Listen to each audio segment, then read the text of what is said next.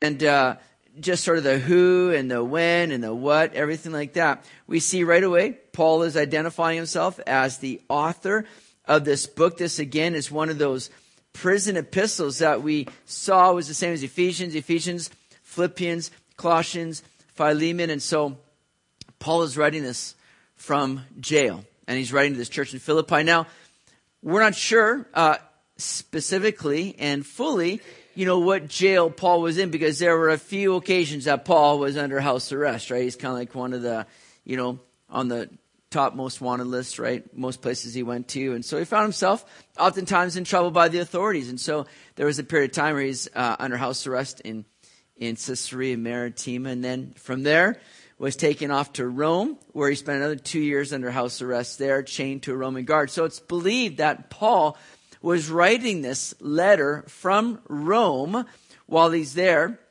under Caesar Nero's uh, authority and, and is there under house arrest chained. So we believe that the writing of this letter was most likely around AD 62. That's a very safe kind of date to put it at. Now, what's the occasion for writing this? The kind of the what and the why is Paul writing this letter to this church of Philippi. So it's important that we look at a bit of the background that Acts provides for us. Acts chapter 16. You can turn there if you want, but I'm just going to kind of summarize a little bit because it was there on Paul's second missionary journey that he found himself again moving through the region of Galatia as we had seen. And on the second missionary journey, Paul comes and he wants to go into Asia, but he's, he's kind of not allowed to go in there. The Spirit's kind of restricting him from going in. Then he wants to go up north to Bithynia.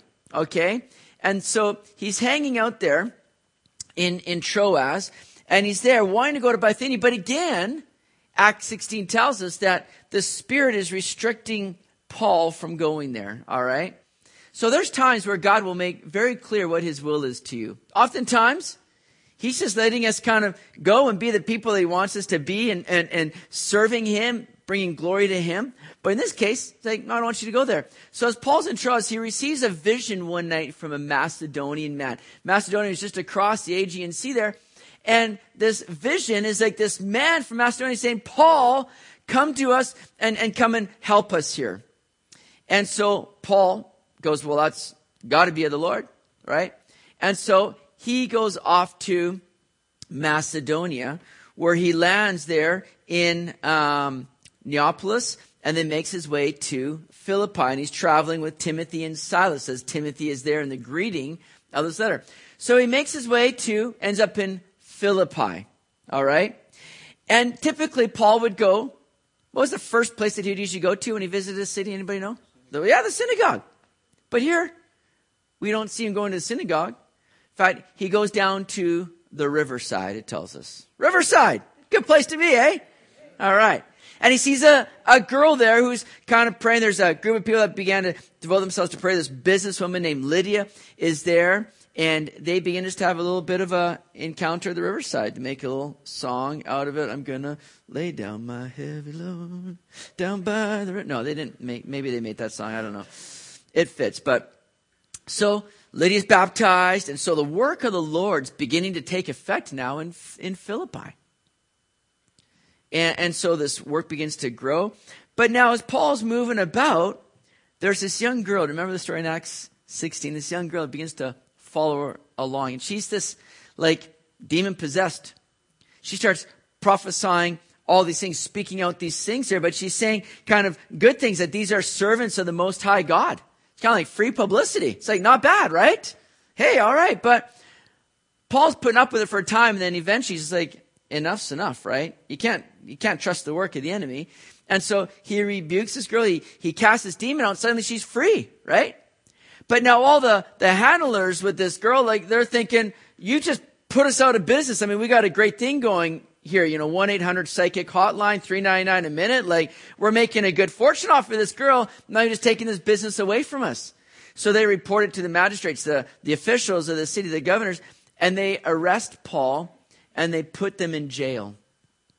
So you remember the scene there in Philippi, they end up in jail now, I think most of us in that situation, we'd be like freaking out, crying a little bit. God, what happened? It's like you sent me a vision and come to this place and now I'm in prison. This isn't cool, but that's not Paul's reaction. Might have been my reaction, but Paul's, what do they do? They begin to sing. They begin to worship the Lord. And at midnight, a great earthquake comes and it busts open the prison doors. And I remember the prison guard sitting there and he's thinking, oh my goodness.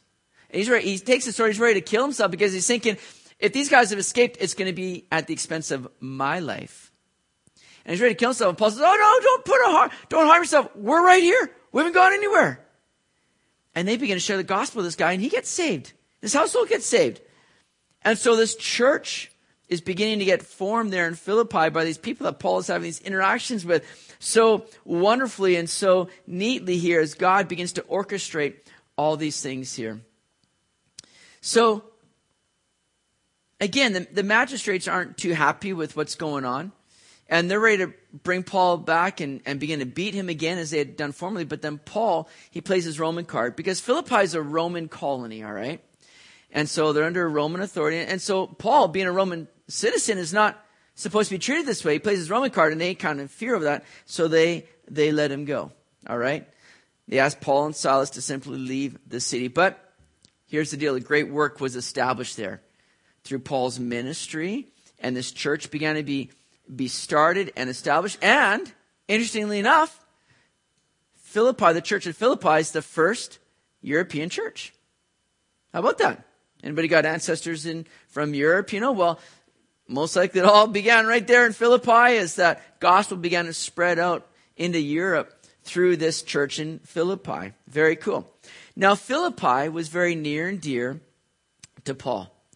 When Paul wrote to the Philippians, it's a very warm letter. He never had to defend his apostleship as he had done with previous epistles. He wasn't under attack himself or having to deal with a lot of huge issues going on in the church at Philippi. So it's just a very loving kind of letter that he's writing there uh, to them as they had sent um, their pastor to come and minister to Paul there as he's in prison in Rome. And so they came and brought some funds to him. But here now, again, Paul's just writing in return to this church here. Not any big, big concerns to write about, except we'll see in, in chapter four, a couple women were having a bit of a, a dispute. Never a good thing in the church. Not, not the woman, the, the dispute.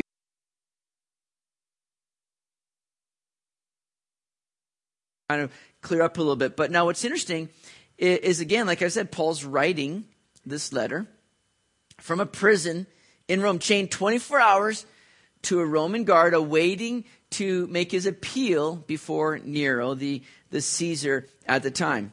And yet, as we go through this epistle, we're going to find that this is a letter of joy. The very theme of this book of Philippians is that of joy. We're going to see that word joy used some five times. We're going to see the words rejoice being used about another nine times. It's in every chapter of this book. So, as Paul emphasizes joy and rejoicing, we see that Paul's joy was never dependent upon circumstances or his own circumstances. It's an attitude that he has where he's, he's able to rejoice in what God has done for him, let alone he's sitting in prison. I mean, if any time that you're going to kind of bellyache and whine, that would be an opportune time to do so. And most people would give you a pass on it. Yeah, we get it, Paul. That's pretty tough. Paul goes, hey guys, we got reason to joy in Jesus. We got reason to rejoice. I think for Paul, he's living out Nehemiah 8.10 that says that joy, the Lord, is my strength. So even from imprisonment, Paul's attitude was one of joy. And we're going to see it on every, in every chapter of this letter here. For the believer, it's important for us to realize that joy is more than just a, a feeling. It's more than something that comes about through your just uh, environment, your circumstances, your experiences. It's about really a constant way of life that we have because of who Jesus is and what he's done for us. Many like to kind of compare joy and happiness. It's kind of like synonymous to them a lot of times. But happiness is very different than joy, at least biblically. Happiness becomes very dependent upon your experiences or your circumstances. If I were to go into a grocery store to pick up some groceries and I find out I'm like their, you know, millionth customer and I just received a hundred dollar prize, I'm going to be pretty happy. I'll be like, yeah, all right, I wasn't expecting this hundred bucks. That's great. But yet, while on my drive home Suddenly I see some, you know, red and blue flashes in my, I get pulled over for speeding and I have to pay a $200 ticket. Suddenly that happiness I was just experiencing has quickly turned to a lot of grief and mourning, right? And wondering how I'm going to explain that to my wife now. But it's, it, the happiness is gone. But you see, joy goes beyond just your present situation, your experiences and circumstances. Joy is about something that is lasting, about something that's concrete because it's based on Jesus and what he's done for you. And as we've seen, as we've been going Sunday through First Peter, is, is the fact is that he's saved us right? We have an inheritance that's reserved in heaven for you, and God is reserving us for that. We have something to look forward to that we know that whatever goes on in this world and in this life, that's not the end of it. Our joy is beyond all of those things. It's found in Jesus. And so we're going to see as we go through this letter that Paul is going to be looking at some real keys now for us to be walking in this joy always. So here's a bit of the outline that we're going to look at here. It's going to center on this theme of joy. Chapter one, we're going to see the secret of joy in spite of circumstances is the single mind. Chapter two, the secret of joy in spite of people is the submissive mind. Chapter 3, the secret of joy in spite of things is the spiritual mind. And then in chapter 4, the secret of joy in spite of worry is the secure mind. You see, these are all things that can potentially be joy robbers. Your circumstances could very potentially rob you of your joy. Hey, guess what? People. People can be joy robbers. Amen? Anybody? All right. Nobody, we're not talking about in this room. No, not none of you guys. But we know that we've experienced, you know, people that can really tend to suck the joy out of you. Things. If our focus, our preoccupations upon things can really rob us of joy, and then certainly worry. So we're going to look at these things here as we go through each of these chapters. Now, notice how Paul is quick to pray for these people in Philippi and to pray with joy. Look at verse 3. I thank my God upon every remembrance of you, always in every prayer of mine, making request for you all with what? Joy. Making request for you all with joy, for your fellowship in the gospel from the first day until now, being confident of this very thing that he who has begun a good work in you will complete it until the day of Jesus Christ. You know, Paul could have had a very different attitude about this whole thing, right? Remember, he didn't have plans to go to Philippi. He's like, I wanted to get up to Bithynia, somewhere in Asia there. But then he received that vision from a man. He responds, and as far as he knew, or as far as we know, he never met that man exactly. Rather, he gets beaten, thrown into prison. His feelings about these people in the city could have been a little bit jaded. I never wanted to go there in the first place. I was hoodwinked into going by this vision. I don't know if that was God or just the pizza I ate the night before. Where's that coming from? I don't know. He could have been very jaded about his experiences there. But yet, he writes now with just joy for them. Paul has seen the good things that came out of his time there, and he's rejoicing in it. Here's the reality is that people got saved, a church was established, and he knows that what was started, God is going to be faithful to complete it and finish it, verse 6 that he has begun or started begun a good work in you is going to be faithful to complete it. He's going to finish it. I Paul knows Paul knows that something good began, and whether he's there or not, God's going to be faithful to continue it on. And that would also be good encouragement for Paul as he writes this, because again he's writing from prison. He didn't have to think that God was abandoning him. He didn't have to think, well, Lord. Uh, have I done something to offend you? Like, what, what is it, this prison treatment all the time? Kind of done with it. No, he, he's able to be encouraged himself by saying, God, I know that what you've begun, you're going to be faithful to complete it. Regardless of what I go through or encounter, from prison or no prison, it didn't matter. Paul would see and be sure that God would be faithful to finish the work in him. And notice this singleness of mind that Paul has is, is the key here for having that joy in spite of circumstances is this singleness of mind. Look at it in verse 12. Paul says this, but I want you to know, brethren, that the things which happened to me have actually turned out for the furtherance of the gospel so that it has become evident to the whole palace guard and to all the rest that my chains are in Christ. And most of the brethren in the Lord, having become confident by my chains, are much more bold to speak the word without fear. This is so incredible, Paul's attitude in this, because he's saying, hey guys, even though I'm in prison, it's been for the furtherance of the gospel. Even though Paul was chained up 24 7 to a Roman guard, he saw that this was actually furthering the gospel. Paul's life, his very focus, his devotion was in preaching Christ, making Jesus known. And as long as the gospel was going out, Paul was quite happy, filled with joy over that. Do you see that singleness of mind? Paul didn't fret over his predicament.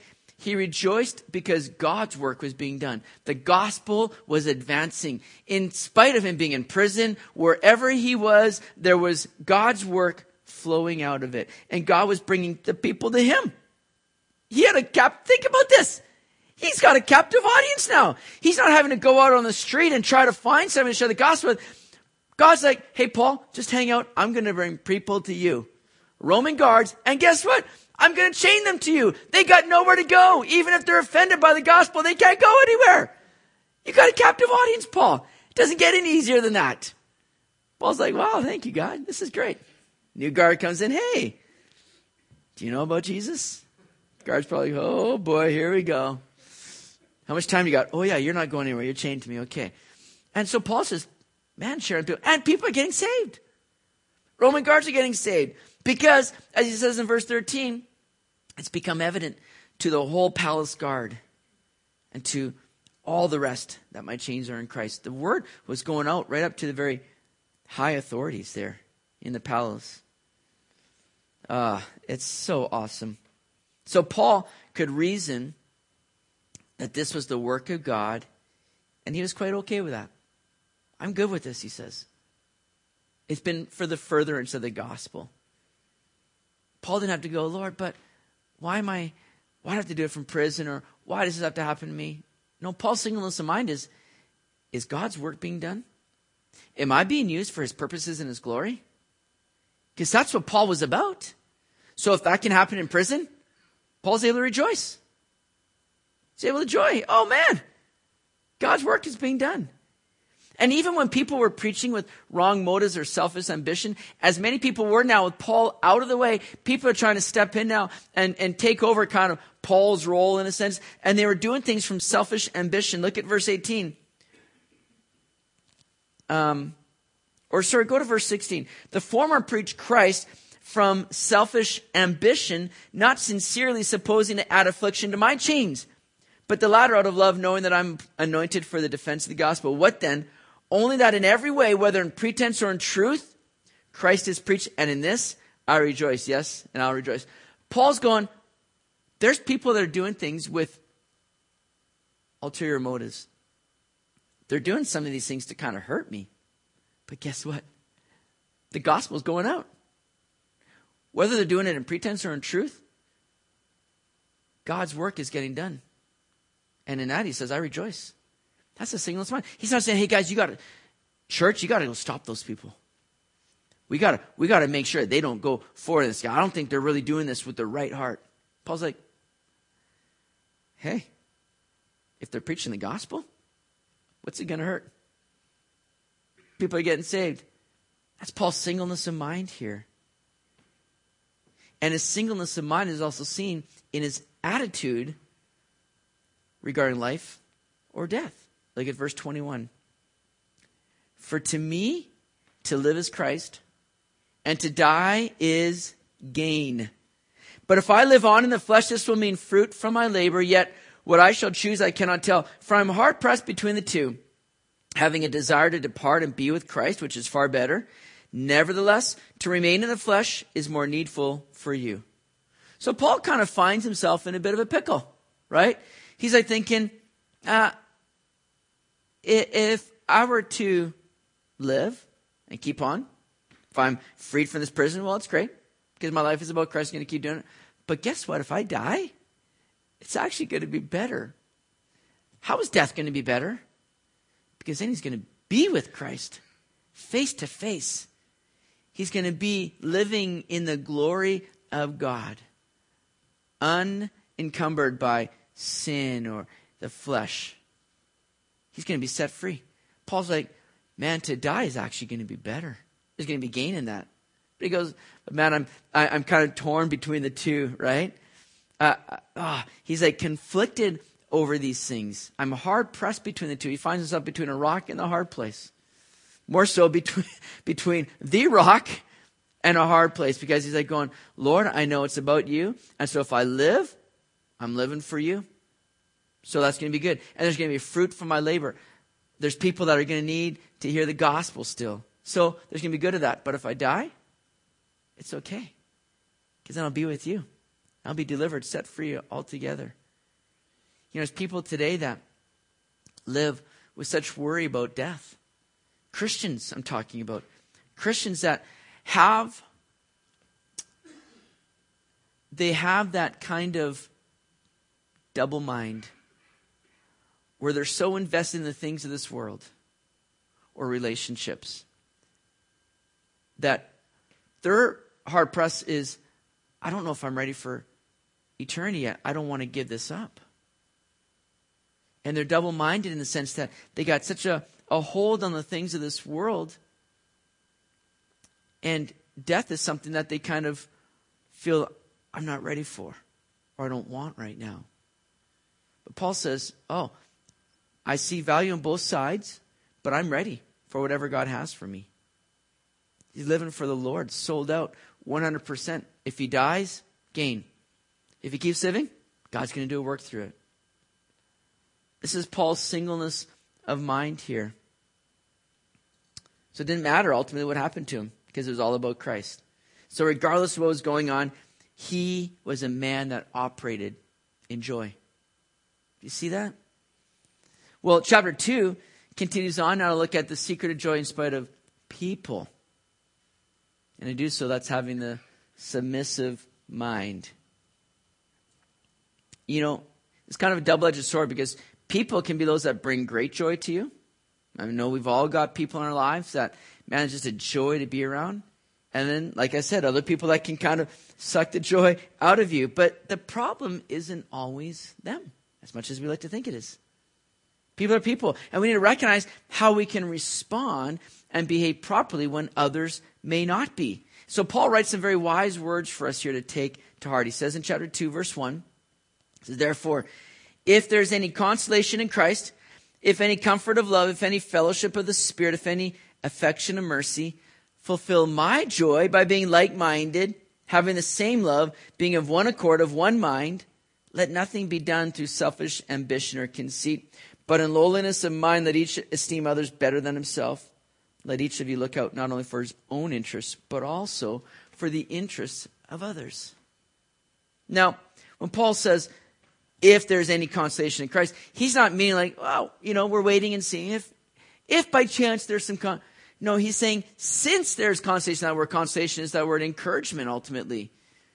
Since there is encouragement in Christ and going on, since there is comfort of his love, and since there's this fellowship of the Spirit, and since there's this affection and mercy that we receive from the Lord, Paul's saying, let us be those that will exhibit that to others. Be like minded, having that same love, and being of one accord and of one mind. And in order for us to see that being lived out, to be played out, we need to be sure that we're not being selfishly driven or perhaps thinking too highly of ourselves. Let's face it, we all love ourselves, right? We have no problem thinking about how we're going to put ourselves first, what we can do to make things comfortable for us. We love ourselves. We don't have a hard time with that. We have a hard time with putting ourselves second or last. But Paul is letting us in on a very important, revolutionary, epic truth. And it's nothing new because it's been passed down from Jesus.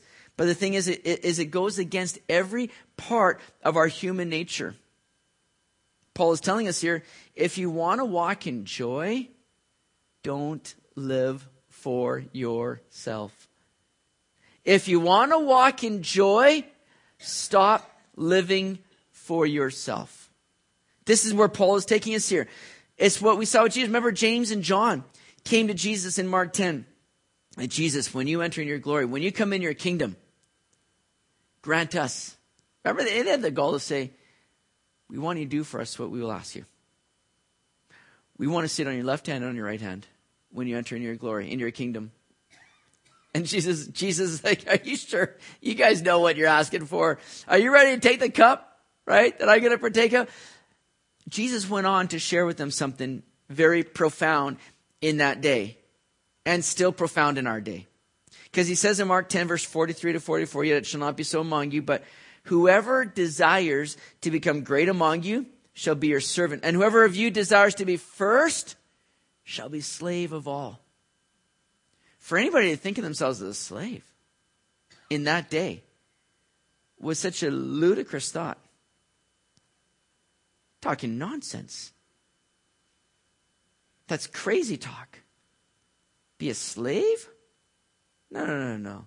That's that's beneath me. I'm not a slave. Jesus shared something with them that just would have rattled them to their core in that day and, and still does to this day. But Jesus is sharing something very important this new concept others. Others first. You're not to look to yourself, you're to look to others. If you want to be numero uno, Jesus says, then be the servant of all. Live for others. Let nothing, Paul says here, let nothing be done through selfish ambition. In other words, where it's about you, where it's for you, where it's your desires above others. Live for others. See, in Christ, the way up is down, and the way down is up. You're never more like Satan than when you're selfish. And you're never more like Jesus than when you're a servant. And it's the two sides that we can wrestle with often. Because it's such a prominent tendency in our fleshly nature selfishness. That's kind of what's at the root of all sin is self. And so it's so prominent in our fleshly nature, and we wrestle with these two sides. Am I going to be selfish or am I going to be a servant?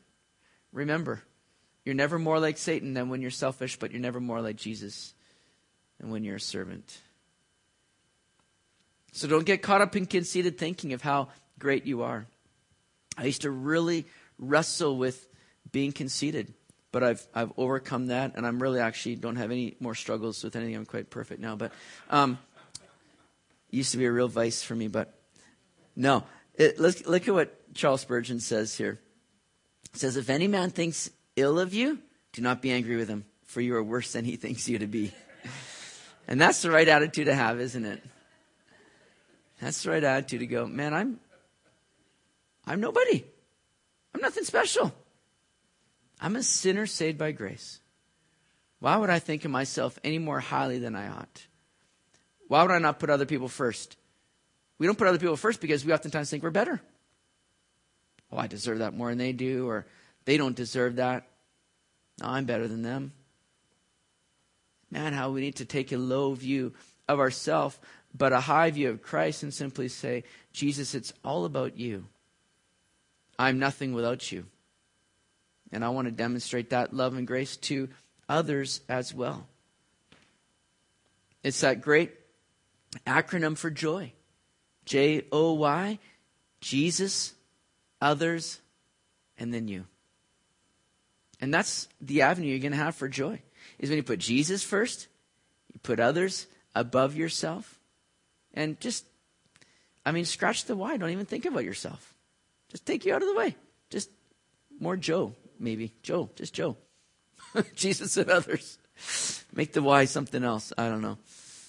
Okay, so here's the amazing thing is Jesus came and demonstrated that lifestyle of being a servant, didn't he? He didn't just simply say, Do what I'm telling you to do. He said, Follow me. Follow me because he was living that lifestyle as a servant. He says, Follow me because I'm going to demonstrate what this life looks like when you put others first. And so, Paul gives us a wonderful example of what Christ's humility and servanthood looks like. So he says in, in verse 5 Let this mind be in you, which is also in Christ Jesus, who, being in the form of God, did not consider robbery to be equal with God, but took the form of, or made himself of no reputation, taking the form of a bondservant, and coming in the likeness of man. And being found in appearance as a man, he humbled himself and became obedient to the point of death, even the death of the cross. Think about that. Therefore, what happens? Well, God has highly exalted him and given him the name above every name. That the name of Jesus, every knee should bow of those in heaven and those on earth and of those under the earth, and that every tongue should confess that Jesus Christ is Lord to the glory of God the Father. Paul says, Let this mind be in you, which is also in Christ Jesus. He doesn't say, develop this mind or, you know, work at it. Says, let it be. It's something that we choose to do. It's something that those who are in Christ are already capable of as we're born again and given a new nature. 1 Corinthians 2 verse 16, for who has known the mind of the Lord that he may instruct him, but we have the mind of Christ.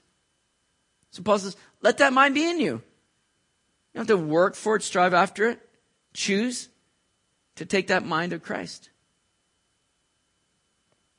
Who came as fully God, yet he laid down the prerogatives of the Godhead.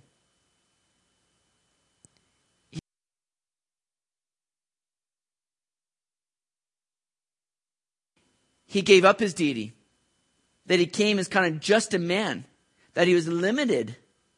Jesus was never limited in his power when he was here on earth. He was fully God, but what he did is he kind of veiled that deity in his humanity. And he operated as, as one of us. He was still able to do miracles, still able to, you know, walk on water, and multiply food. He still had these things, but he kind of put the rights to these things for the most part aside. Right? He laid them aside. Otherwise, when the, the soldiers came to arrest him in the garden, he would have just like, you know, right? I mean, done a Darth Vader, and just kind of held the guy up by his, you know, and he didn't do it. He, he laid those rights aside. He made himself of no reputation. That idea there is, is in the Greek, it's the, it's the word keno, which means he emptied himself. And that's why this passage is called the kenosis passage. It's this passage where it speaks of Jesus emptying himself of the rights of the Godhead to where he would come as a servant.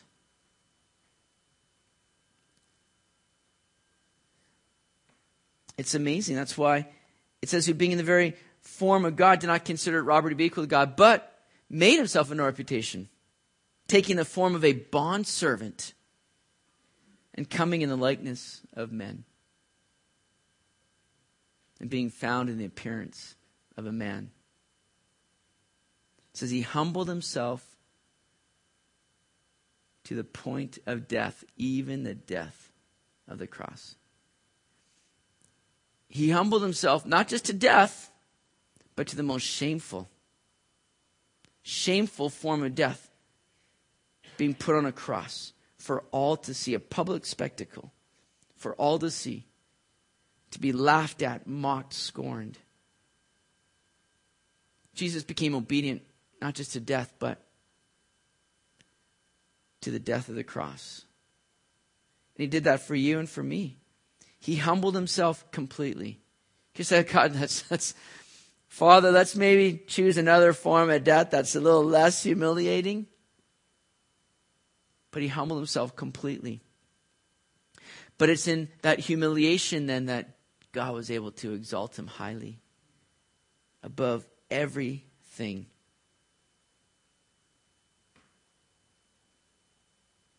Jesus demonstrated for us what this life was to look like. It's one of submission. And you might wonder, well, how, how far do I need to go? You, you, see, we all seem to draw the line somewhere where we think we're justified maybe in taking a stand and saying, I'm not going to let you treat me like this. I'm not going to be a doormat for you. I've got boundaries. And we sometimes justify the point where we say, I'm no longer going to be submissive. That's just too far. Right? But Jesus demonstrated the ultimate submission in going all the way to the cross.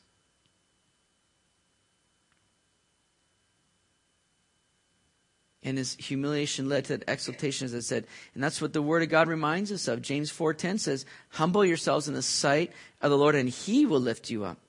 1 Peter 5, 6, Therefore humble yourselves under the mighty hand of God, that he may exalt you in due time. I don't know if there's ever too far that you could go in submission. Yet we like to draw the line, don't we? Like to say, well, I'll submit to this point, but when it starts really, you know, getting bothersome or intrusive or I feel like I'm really being walked on, uh, enough's enough. Paul says, man, humble yourselves. And he will lift you up. He'll take care of you. He will deal with the, the wrongs and make them right.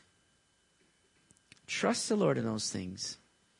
Jesus went all out.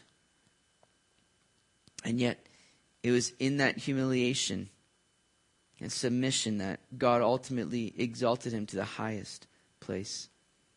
Well, chapter 3, we look at the secret of joy in spite of things is the spiritual mind. So as we move into chapter 3, Paul had to take a bit of a sidetrack here now to warn the Philippian church of potential danger. Look at verse 1. Finally, my brethren, rejoice in the Lord. For, for me to write the same things to you is not tedious, but for you it is safe.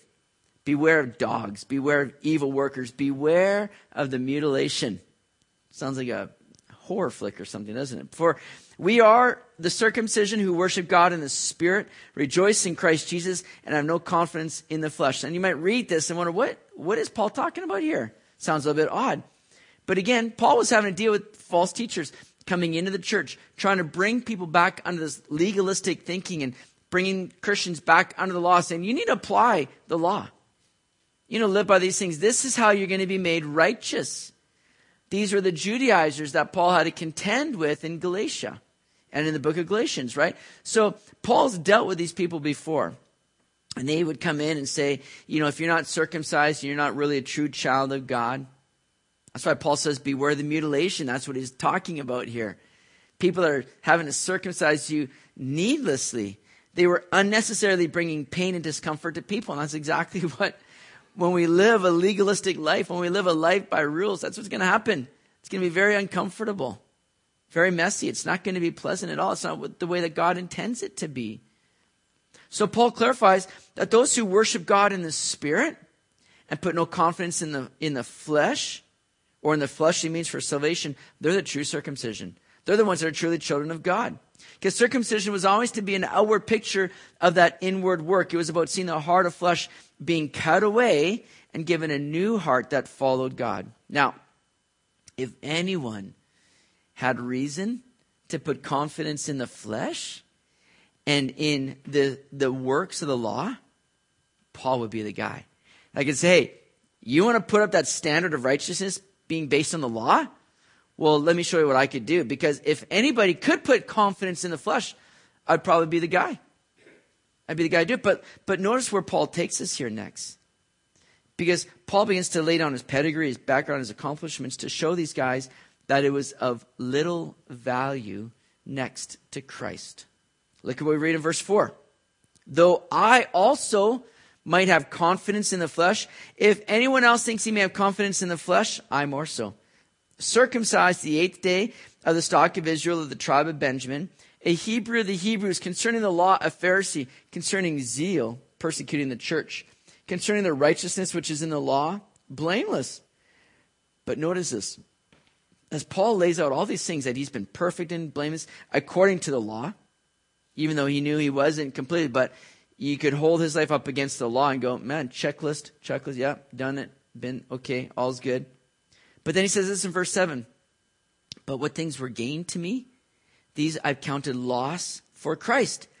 Yet indeed I also count all things loss for the excellence of the knowledge of Christ Jesus my Lord, for whom I suffered the loss of all things and count them as rubbish that I might gain Christ and be found in him, not having my own righteousness, which is from the law, but that which is through faith in Christ, the righteousness which is from God by faith. Verse 10, that I may know him and the power of his resurrection and the fellowship of his sufferings, being conformed to his death, if by any means I may attain to the resurrection from the dead. So if you're to measure a person by their accomplishments according to the flesh, probably be able to run circles around anyone. Like, look at me. I mean, I've, I've done it. I've achieved it. And yet, look at what he says. All these things that were once a gain to him, he counts them now as what? As a loss in comparison to Christ. In fact, he would trade in whatever he could achieve in himself just for the excellence of the knowledge of Christ, just for the beauty of knowing Jesus. Counts all these things he had been living for previously as rubbish or, or garbage. More specifically, he uses that terminology of a pile of dung, is what he's talking about.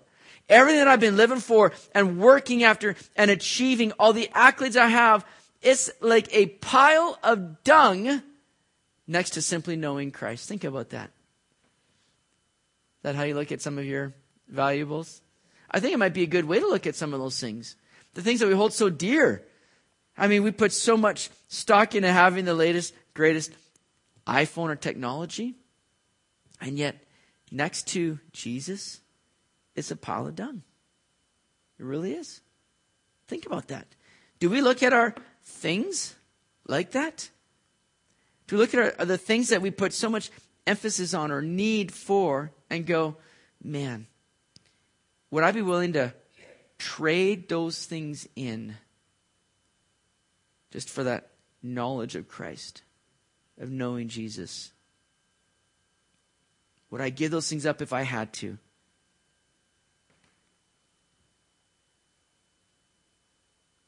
So Paul came to know that no amount of works will ever make him righteous before God. It was only, he says, through faith in Christ. That's what it was all about. Because of what he has received, Siri's going to correct me on that one now. Sorry, Siri, what's the right thing there? Okay. It's just dung, Tony. Put it away. Okay. All right. Paul, yeah. Paul was able to keep moving forward here eh, with his spiritual mind right? He realizes, I haven't arrived, not going to be held back any longer by the past. You know, we can have a real tendency to, to beat ourselves up over um, past mistakes or past actions. We allow these things to hold us back or impede us or keep us from moving forward. And we can get stuck in a, in a rut of guilt or, or depression. And there's no joy in that. But again, with a singleness of mind, look at how Paul begins to look at these things now that he had once been living for to where he is now. Look at what he says in verse 12. Not that I've already attained or am already perfected, but I press on that I may lay hold of that for which Christ Jesus has also laid hold of me. Brethren, I do not count myself yet to have apprehended, but one thing I do, forgetting those things which are behind and reaching forward to those things which are ahead, I press toward the goal uh, for the prize of the upward call of God in Christ Jesus. Notice this spiritual mind of Paul with the right focus and the right perspective on these things. First of all, we look at his dissatisfaction in verse 12. You know, with all that Paul had accomplished, he still wasn't ready to sit back on his laurels. He, he wanted to keep moving forward. We need to be careful that we don't get comfortable with where we are. That's when, when mediocrity and and misery begin to set in. I'm not talking about being content. Paul's going to talk about contentment later on. I'm not talking about being content. There's a difference between being comfortable and being content. But Paul's operating with this dissatisfaction to say, I don't want to rest in those things. I don't want to stay where I'm at. I want to keep going on. And then we see this right direction of Paul in verse 13. Paul wasn't about to let the past hold him back. He was simply focused on one thing that was moving ahead in Jesus. And he had reason to be distracted or discouraged by the past, right? I mean, he was there at the stoning of Stephen. He was persecuting the early church. He had a lot of things that he could have been playing over in his mind, thinking, what am I doing? I, I'm not worthy of this. How is God going to work through me? Is he going to, is he going to eventually punish me for all these things that I've done?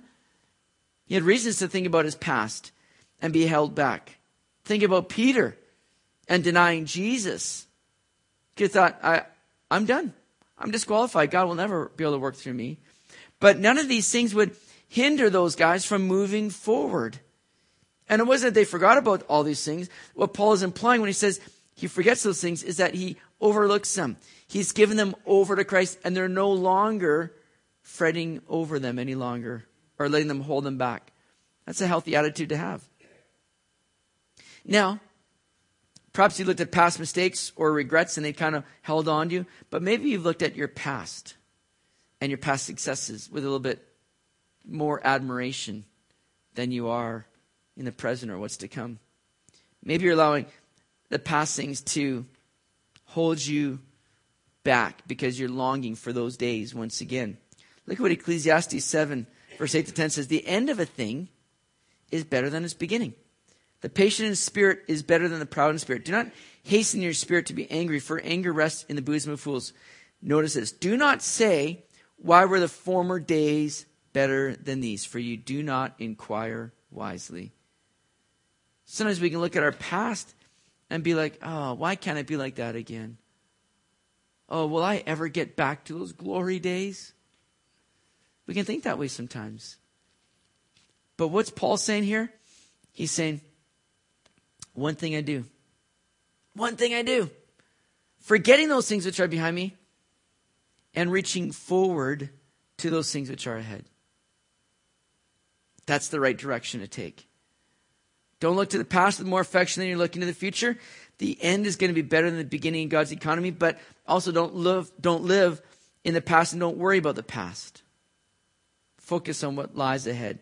Focus on the race today. And that's the next thing Paul is sure about is his determination. Verse 14.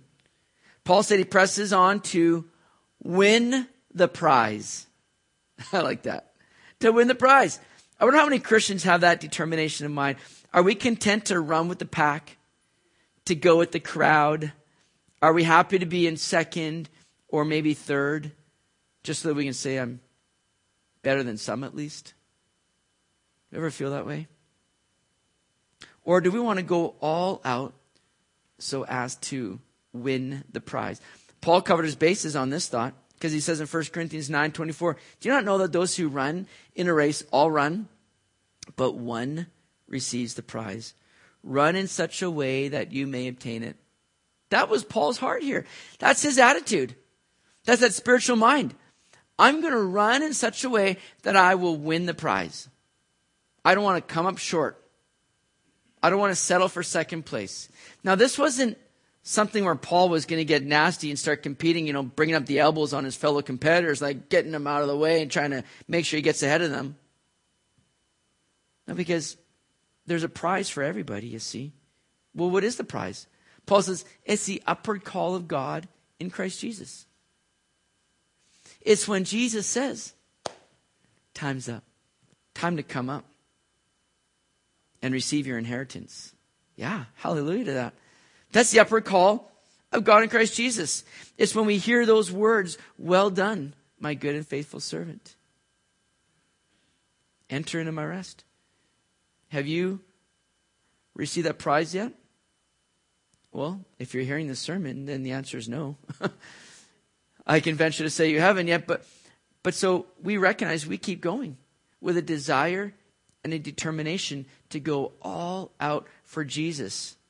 That can't help but to increase your joy as you live this life with purpose, with the right dissatisfaction on what's been behind you, the right direction to keep moving forward, and that determination to run in a way that you may obtain the prize. That's living for the Lord. That's carrying on His purposes and His glory. That's what's going to increase joy in your life. That's having that spiritual mind. And then Paul reminds his readers that we're not living for this world anyways. Look at verse 20 of chapter 3. For our citizenship is in heaven, from which we also eagerly wait for the Savior, the Lord Jesus Christ, who will transform our lowly body that it may be conformed to his glorious body, according to the working by which he is able even to subdue all things to himself. Here's the thing, everybody heaven is our true home. We're citizens of heaven. So don't get so bound down and discouraged by the things of this world. Like, what Paul would say in Colossians 3 to set your mind on things above, not on things on the earth. Because that's our true home. Now, Philippi here, like I said earlier, was a Roman colony. The great characteristic of these colonies was that wherever they were, there remained fragments of Rome. Roman style clothes were worn, Roman magistrates governed, Latin was spoken, Roman justice was administered, Roman morals were observed. Even in the most remote regions, there remained unshakably Roman. Paul says to the Philippians, just as the Roman colonists never forget that they belong to Rome, you must never forget that you are citizens of heaven and your conduct must match your citizenship. Is your conduct matching your true citizenship? We're citizens of heaven. Are we are we living like it? Oh, I pray that we are. And with this right spiritual mind, it puts everything into perspective to where we realize, man, I'm not living for this world. I'm not to be bound up by the things of this world. I got a higher calling. Got a higher purpose. I have a heavenly destination. And I'm living for that eternal perspective. That was Paul's heart here. And what's interesting is the Philippians would eagerly wait for a visit from their Roman emperor. But we're waiting for Christ. And he's going to come anytime. And when the emperor would come and visit, there would be great transformation that would take place to the city in preparation for his coming. roads would be fixed, new things would be put up. I mean, they made it look spectacular for this visit from the Roman emperor. But when Christ comes, we're going to be the ones being transformed. What a great thought that is. Uh, we may have many bumps, potholes, areas that need repair. But when Christ comes, we're going to be made new. 1 Corinthians 15, 51 and 53, Behold, I tell you a mystery. We shall all see, but we shall all be changed in a moment, in the twinkling of an eye, at the last trumpet. For the trumpet will sound, and the dead will be raised incorruptible, and we shall be changed. That's the upward call of God in Christ Jesus. For this corruptible must put on incorruption, this mortal must put on immortality. What a great transformation is going to take place when Christ returns. Now, at the beginning of chapter 4, Paul needed to address a situation between a couple of women in this church. They were having an issue with one another. We're not sure what the issue was, and frankly, when you're got a couple of feuding women, you just you know stay out of it. No, I'm kidding. But Paul Paul gets a fellow companion, and we're not sure who exactly. Could have been Timothy, could have been Luke, it may have been Epaphroditus. But he has this companion come and just begin to bring some counsel to them. It's always a good thing to have kind of another party in that's you know, with just a, a, a whole fresh view on the situation to come and bring some counsel. And so here's what happens. And the main thing is this Paul says in chapter 4, verse um, 3. And I urge you, also, true companion, help these women who labored with me in the gospel, with Clement also, and the rest of my fellow workers whose names are in the book of life. Rejoice in the Lord always. Again, I'll say, rejoice. Here's the important thing that your names are written in the book of life. That's the key. You know, we're all going to be spending eternity together in heaven. I think about the disputes that I see going on in the church and the way that we can sometimes call out one another. And maybe not just within the local church, I'm talking about uh, among Christendom at large, seeing somebody on TV that you may not like, you know, calling them out and and this and that. Oh, there's times where when there's a false gospel going out, they need to be called out. But so often it's it's not that. and we just don't like the style or the personality, we start calling them out. You ever think that, you know, we're going to be spending eternity, these people in heaven? I mean, what an awkward thing that's going to be, you know, if Jesus were to come and introduce you to somebody that you've been just like slamming here on earth. Hey, have you met so and so? You you know this guy. Remember the things you wrote? Should we bring up a list? And you're like, no, no, it's okay. I just thought that's covered. No, uh, uh, you know, it's going to be awkward for some. Why bother? Let's let's receive one another in the love of Christ and the grace of the Lord. Rejoice. Just be rejoicing. So, chapter 4 here really identifies this secret of joy in spite of worry now. It's the secure mind. Look at verse 6 Be anxious for nothing, but in everything by prayer and supplication with thanksgiving, let your requests be made known to God. And the peace of God, which surpasses all understanding, will guard your hearts and minds through Christ Jesus.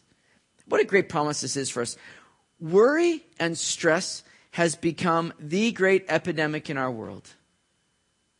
It's funny in a time where it seems we try to make everything easier through automation or technology, it's just created more anxiety. Right? But it's not necessary. You know, according to a study, a dense fog covering a seven city covering seven city blocks to a depth of 100 feet. Think about that. A dense fog covering seven city blocks to a depth of 100 feet contains less than one glass of water. All that fog, if it could be condensed into water, wouldn't quite fill up a drinking glass. Compare that to the things we often worry about. Because, like fog, our worries can thoroughly block our vision of the light of God's promises. But the fact is that there's often very little substance to it. Another person done a research of people that worry and the things that they worry about. And, and found that 91% of the things that people worry about do not come true. Do you realize the unnecessary grief we put ourselves through in worry? And it's become such a problem. But here's the thing when we pray, as Paul is telling us to do, we, when we pray, we come back into view of the God who is our help and our refuge. And when we commune with Him through prayer, we suddenly begin to get that proper perspective again. That's why prayer is so important. I, I love what David wrote in Psalm 61, verse 1 to 4. And he says this, Hear my cry, O God. Attend to my prayer. From the end of the earth I will cry to you. When my heart is overwhelmed, lead me to the rock that is higher than I. For you have been a shelter for me, a strong tower from the enemy. I will abide in your tabernacle forever. I will trust in the shelter of your wings. Selah, which means think on that. See, what does David say? Lead me to the rock that is higher than I. When my heart is overwhelmed, stress, anxiety, fear, worry. When my heart is overwhelmed, Lord, lead me to the rock that is higher than I. What happens when we get led to that rock higher than I? We get a fresh perspective. Man, when you get up, as we are right now, 30,000 feet in the air, suddenly everything that once looked so huge, so big, is just nothing. It's simple. Sometimes when we are looking at our problems, our struggles, and we're focused on them, they just begin to get so magnified, so big, so overwhelming. But what we need to do is we need to turn to Lord, as Paul says, in everything through prayer and supplication. With thanksgiving, he says, let your requests be made known to God. Don't whine and bellyache. Bring these things to the Lord. Lay them at his feet and rejoice. Thank him for what he's already done for you. But what happens when we pray is we begin to get a clearer view of God and his greatness and we begin to get lifted up above our problems, to get a, a proper perspective, to realize, why do I have to dwell on that and worry about that when God is so much more infinitely bigger and greater and more powerful than that? Why do I need to stress and worry needlessly when I can just bring this to God and allow Him to, to do what I cannot do in myself? That's what prayer does is we commune with God. It's not just blabbing our knees to the Lord, it's just spending time with Him and hearing from Him, being reminded of His promises. That's what, what prayer is to be, is we, is we share with Him, we take time to listen back and return. And oftentimes it's maybe bringing reminder of scriptures into your heart, speaking to you through His Word, bringing you comfort and encouragement and hope again. How we need to do that. And as we do, look what Paul says happens. We begin to have that secure mind that he talked about here. That secure mind, because it says there, as you do these things, the peace of God, which surpasses all understanding, will guard your hearts and minds through Christ Jesus. Isn't that great? The peace of God. Now we've seen through Scripture that we have peace from God, we have peace with God, but now we see we have the peace of God. We have a piece of His peace. It's like He's giving us His peace that goes beyond understanding, where, where you might think, how can I be settled in this situation? How can I be comfortable going through this trial? Sometimes we can't even explain it. But that's the peace of God because it goes beyond understanding when people look at you. And again, as we saw in, in Peter on Sunday, when we go through trials, there's a purpose sometimes that it just elevates the, the greatness of God. It reveals his strength to where people can look at you and go, How are you going through this? It's just the Lord. Because he's given me a peace that goes beyond my understanding. It's beyond me. But as we pray, as we seek the Lord, as we give these things over to Him, as we present our request before God, that's what he, He's inviting us to do so that He can just allow us to experience His peace. So keep looking to Him. Bring all things to Him in prayer. The Bible says, Cast your cares upon Him, for He cares for you. So keep your mind on those things that are good and true. And He goes on to tell us that in verse 8. Finally, brethren, whatever things are true, whatever things are noble, whatever things are just, whatever things are pure, whatever things are lovely, whatever things are of good report, if there's any virtue and if there's anything praiseworthy, meditate on these things. Let your mind dwell on these things. Let your mind just kind of hash these things through. The things that you learned and received and heard and saw in me, these do, and the God of peace will be with you. Amen. Let your mind be secure in what is true and right. Those things that are filled with worry and fear and anxiety are poisonous. And they oftentimes do not fit in this category of verse 8. Let your mind meditate on that which is good and true and pure, noble and lovely and praiseworthy. Don't get caught up in all that other stuff that robs you of joy. This epistle is being written that you might know joy, you might walk in it. And it's not dependent on what you're going through. So don't let circumstances, don't let people, don't let things, don't let worry rob you of joy. Rather, have that singleness of mind, that submissive mind, that spiritual mind, and the secure mind. All right, let's pray. Lord, we're so grateful for the joy that you give us. Lord, as we, we, we saw in Peter, I'm just reminded of its joy, unspeakable and full of glory. It's a joy that is lasting. It's a joy that we're to be walking in. And Lord, yet I know that there are people, whether here right now or in our church, that aren't here, people perhaps listening online that have struggled in this area of joy. They've allowed these robbers to come in and take away and steal away that joy. But Lord, there's nothing that's to stand in our way of having joy in you when we are those that are putting these things into practice. living like how Paul showed us with that singleness of mind. That for me to live is Christ, and to die is gain. Being submissive, not letting anything be done through selfish ambition, but considering others even better than ourselves. Having that spiritual mind that says we're going to keep moving forward in what you have for us, God, and having that secure mind where we're just resting in your peace as we bring all problems, worries, stresses to you, God. I pray that we may, might see those things release as we come to you in prayer. So I pray that you'd strengthen us, Lord. Anybody here tonight, anybody in our church, anybody listening online, that they would know that peace of God here today.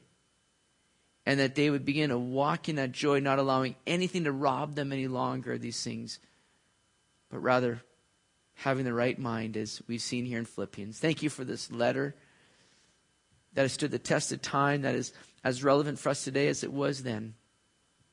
So may we put this into practice now. Help us in that by your Spirit, we pray in your name, Jesus. Amen.